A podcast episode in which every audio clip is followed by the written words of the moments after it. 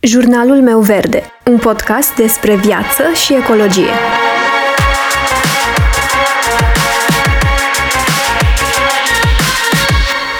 Bună, eu sunt Alexandra și tu asculți Jurnalul meu verde, un podcast despre viață și ecologie. Luna aceasta am împlinit un an de când am pornit proiectul Go Earthfluence și de când am postat primul articol pe blog. Între timp s-au întâmplat și am învățat foarte multe. Așa că mă gândeam ca în acest episod să împărtășesc cu voi gândurile mele după un an de trai mai sustenabil. Ce am învățat, gândurile mele, de ce provocări am avut parte și ce am reușit să schimb. Și vreau să precizez încă de la început că acestea sunt lucruri care mi s-au potrivit mie personal. Asta nu înseamnă că toată lumea trebuie să facă la fel sau că povestea altcuiva poate fi complet la fel ca a mea. Fiecare își creează propria poveste, iar cel mai important este să conștientizăm, pentru că acțiunile vin de la sine. Și mai adaug și faptul că încă sunt departe de a avea un trai eco-friendly, nu mă consider vreun model sau altceva, ci doar cred că este un moment numai bun să trag linie și să văd ce am reușit să fac în tot acest timp. Și mă bucur să pot împărtăși experiența mea cu voi. Și am să încep cu primul lucru pe care l-am aflat atunci când m-am apucat în mod conștient să-mi schimb comportamentul, și anume faptul că nu pot să le schimb pe toate odată. Inițial, am crezut că trebuie doar să găsesc un magazin online de unde să cumpăr cosmeticele și produsele de curățare necesare și un magazin pentru mâncare. Însă lucrurile nu stau chiar așa. Nu este atât de simplu și nu se rezumă doar la asta. În momentul în care te decizi să fii mai eco, Practic îți schimbi complet stilul de viață, iar asta nu se întâmplă în 2-3 săptămâni. Și asta pentru că produsele sustenabile nu sunt accesibile în aceeași măsură pentru toată lumea, pentru că ai nevoie de timp pentru a testa produsele și pentru a vedea dacă ți se potrivesc, și mai mult decât atât, pentru că ai nevoie de timp să înțelegi exact ce înseamnă un produs sau o acțiune sustenabilă și cum le poți include în viața ta. Toată povestea asta este mult mai complexă decât pare inițial și poate tocmai de aceea ne simțim depășiți de situație și anxioși atunci când vedem de fapt complexitatea. Sunt multe lucruri de schimbat și multe produse de testat. Produse de îngrijire personală, de curățenie, mâncare, îmbrăcăminte și așa mai departe. Și mulți termeni de înțeles. Sustenabilitate, neutralitatea emisiilor de dioxid de carbon, biodegradabil, compost, zero waste și așa mai departe. Așa că dacă ne dorim să rămânem cu acest stil de viață, trebuie să le luăm pe rând, să luăm lucrurile pe rând, să ne dăm timp să înțelegem subiectul și să ne obișnuim cu schimbările pe care le aducem în viața noastră. Asta va face ca tranziția să fie confortabilă și să nu fie un șoc pentru noi. Un alt lucru pe care l-am învățat este că nu trebuie să renunț la lucrurile pe care le iubesc și mai ales din teama de a fi judecată de ceilalți. La început, aveam senzația că trebuie să schimb tot și dacă se poate cât mai repede. Și mă gândeam că ce părere o să aibă ceilalți despre mine dacă fac ceva greșit. Ce o să zică lumea că eu vorbesc despre sustenabilitate și ecologie, dar în același timp îmi vopsesc părul, îmi fac unghiile, îmi cumpăr iaurtul meu preferat, dar care vine în ambalaj de plastic. Chiar am scris într-un articol mai pe la început că voiam să renunț la acel iaurt de tot și că îl rog să mă ierte, atât de mult îl iubeam. O abordare complet greșită dacă mă uit acum în urmă și pe care am reușit să o înțeleg și să o transform în acest an. Chiar dacă fac în continuare lucruri care nu sunt eco, în primul rând am înțeles că nu este treaba nimănui să mă judece pentru acestea, indiferent de cât de superficiale și total inutile ar putea părea poate pentru cineva acele acțiuni non-eco. Nu m-am autodeclarat ceva guru în sustenabilitate, am declarat de foarte multe ori că sunt lucruri pe care încă le învăț și eu la rândul meu și sunt transparentă cu drumul meu către o viață mai sustenabilă. Și în al doilea rând, pentru că am înțeles că dacă mă străduiesc să compensez cu alte acțiuni care să arate grija față de natură, nu trebuie să mă judec sau să mă condamn. Ideea e de fapt să conștientizăm aceste acțiuni și să le echilibrăm în mod conștient, fie prin reducerea frecvenței acestor activități, fie prin alegerea unor altor acțiuni sustenabile pe care le putem face pentru a compensa. Și ca să dau un exemplu, mă vopsesc în continuare, dar nu mă mai vopsesc atât de des și am în plan să trec pe vopsit eco-friendly. Îmi fac unghiile cu ojele pe care le am ca să nu se strice și să le arunc, cum se întâmpla de obicei, pentru că îmi cumpăram prea multe. Și ca să echilibrez și mai mult situația, am renunțat la a cumpăra haine doar pentru că sunt drăguțe. De fapt, am cumpărat doar două articole anul acesta, o geacă second-hand și un tricou. Și aici am să fac o paranteză și am să precizez că povestea asta mi se potrivește mie. Pentru tine, echilibrul poate însemna altceva în funcție de prioritățile și viața ta. Însă, a renunța complet la lucrurile pe care le iubim sau lucrurile care ne fac să ne simțim bine pentru a fi 100% eco nu este sustenabil pentru noi pe termen lung și ar deveni o povară. Așa că uneori avem nevoie să fim mai puțin eco pentru a putea continua cu alte schimbări. Un alt lucru pe care l-am conștientizat în acest an este că a avea un trai mai sustenabil este un proces, nu o destinație. Și că este mai ușor dacă ne înconjurăm de oameni care împărtășesc aceleași interese ca și noi.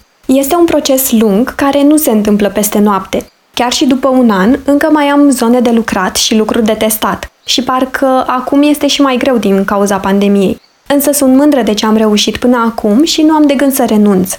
Și mă bucur tare mult că m-am înconjurat atât în viața reală cât și în online de oameni care fac același lucru ca și mine, pentru că așa simt susținerea și sunt hotărâtă să continui. Și pentru că am menționat deja despre oamenii din jurul nostru, un alt lucru pe care l-am aflat în acest an a fost că în jurul meu sunt mai mulți oameni care au un comportament eco-friendly decât credeam la început.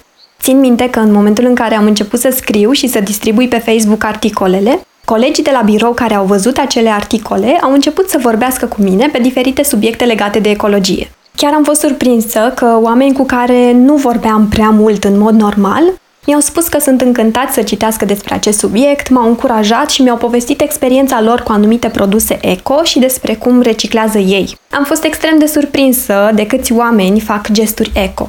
Doar că noi ceilalți nu știm.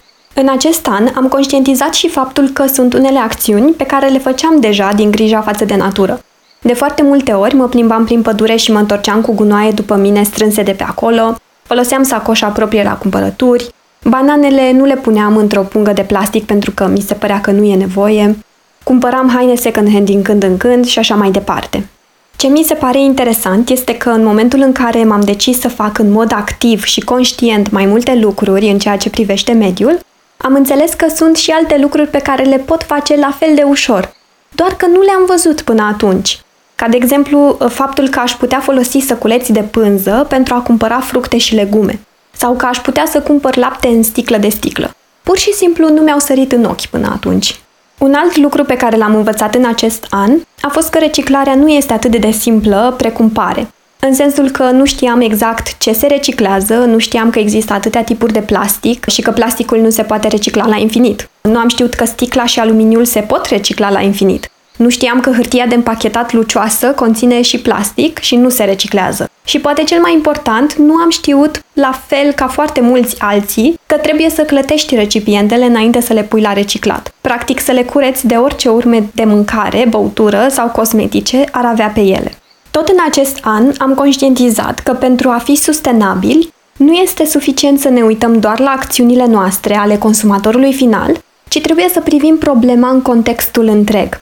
De exemplu, doar pentru că un produs este fără plastic, asta nu îl face mai bun decât restul variantelor, dacă acesta a călătorit mii de kilometri până a ajunge la noi. Așa că trebuie să fiu atentă și să înțeleg înainte de a cumpăra de unde vine produsul respectiv, cine îl produce, care este misiunea companiei respective și așa mai departe. Lucruri la care nu dădeam atenție înainte de a adopta un stil de viață mai eco. Cum nu dădeam prea multă importanță nici hainelor. Tot ce făceam înainte era să donez hainele pe care nu le mai purtam, după foarte mult timp de ținut în dulap până mă mobilizam și să mai cumpăr din când în când haine de la second hand. Dacă aveam în drum vreunul, ă, nu neapărat să caut un second hand. Nu prea îmi păsa de unde le cumpăr. Însă, anul acesta am pus pe pauză și cumpăratul de haine. Și am profitat de ocazie să mai scap de ele, pentru că m-am mutat de două ori, astfel că le-am triat și m-am hotărât să păstrez doar ce am nevoie. Și spre surprinderea mea, am realizat că am nevoie de mai puține haine decât obișnuiam să am. Și tot anul acesta am aflat că personal nu am nevoie de anumite obiecte enumerate în listele de pe internet despre cum să fii mai eco, cum ar fi paiele reutilizabile, de exemplu. Personal, nu am avut nevoie până acum. Și am mai conștientizat și faptul că și în acest caz al traiului sustenabil, e mai bine să fac ceva decât să nu fac nimic. Iar aici aș mai adăuga faptul că se aplică aceleași reguli ca atunci când vorbim despre politică. Din punctul meu de vedere, ai dreptul să te plângi doar dacă votezi. În cazul nostru cu ecologia, mi se pare de bun simț să te plângi doar dacă te implici. Bucuria de a fi mai eco poate sta și în gesturi mici. Așa cum ziceam, sunt departe de a avea un trai complet sustenabil. Însă sunt gesturi mici pe care le putem face pentru a ne arăta grija față de mediu. Și dacă tot am ajuns aici, am făcut și o listă cu ce am reușit până acum să fac. Și cred că o să mă ajute pe viitor ca să văd progresul. Am renunțat complet la prosoapele de hârtie și folosesc exclusiv prosoape de bumbac. Folosesc doar sacoșa proprie la cumpărături și m-am învățat să iau și săculeții reutilizabili pentru fructe și legume. Evit pe cât posibil articolele învelite în ambalaj de plastic, dacă acesta nu este cu adevărat necesar, în special la fructe și legume. Cumpăr vrac dacă am opțiunea aceasta. Gătesc singură mâncarea pe care o consum și am renunțat complet la a comanda online mâncare gătită. Nu mai cumpăr apă plată sau minerală în sticle de plastic, ci folosesc sticla mea reutilizabilă. Folosesc transportul în comun, iar Uber am folosit doar de două ori în ultima jumătate de an. Nu mai folosesc săpun lichid pentru mâini, ci am trecut la cel solid. Folosesc șampon solid, bețe de urechi și absorbante din bambus. Și m-am obișnuit să cumpăr doar câte o cremă de corp pe rând și să o folosesc până o termin. Mi-am redus considerabil produsele de machiaj și dețin din fiecare produs o singură variantă, în afară de rujuri, unde am trei. Folosesc tablete de pastă de dinți în loc de pasta de dinți clasică, tablete de apă de gură, îți dizolvi singur tableta în 10-20 ml de apă și gata apa de gură, folosesc periuță de dinți și ață dentară din bambus. M-am învățat să repar și să reutilizez lucrurile, să scot încărcătoarele din priză atunci când nu am nimic la încărcat, să sting lumina după mine și să reciclez.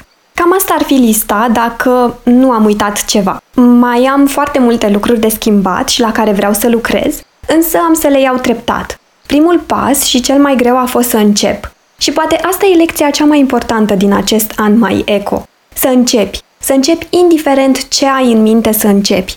Și aici nu mă refer la ecologie sau sustenabilitate, la orice. Dacă vrei să începi un blog, începe acum. Dacă vrei să pornești un podcast, pornește acum. Dacă vrei să-ți faci un cont de Instagram, să vorbești despre cărți sau mâncare, fă-l acum. Niciodată nu vom spune, ăsta e momentul potrivit pe care îl așteptam.